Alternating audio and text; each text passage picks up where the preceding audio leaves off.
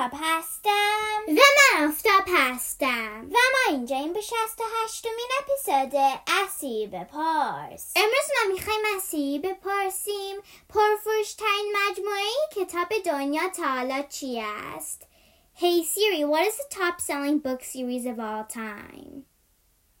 Here's an answer from Wikipedia.org. Having sold more than 500 million copies worldwide, Harry Potter by J.K. Rowling is the best selling book series in history.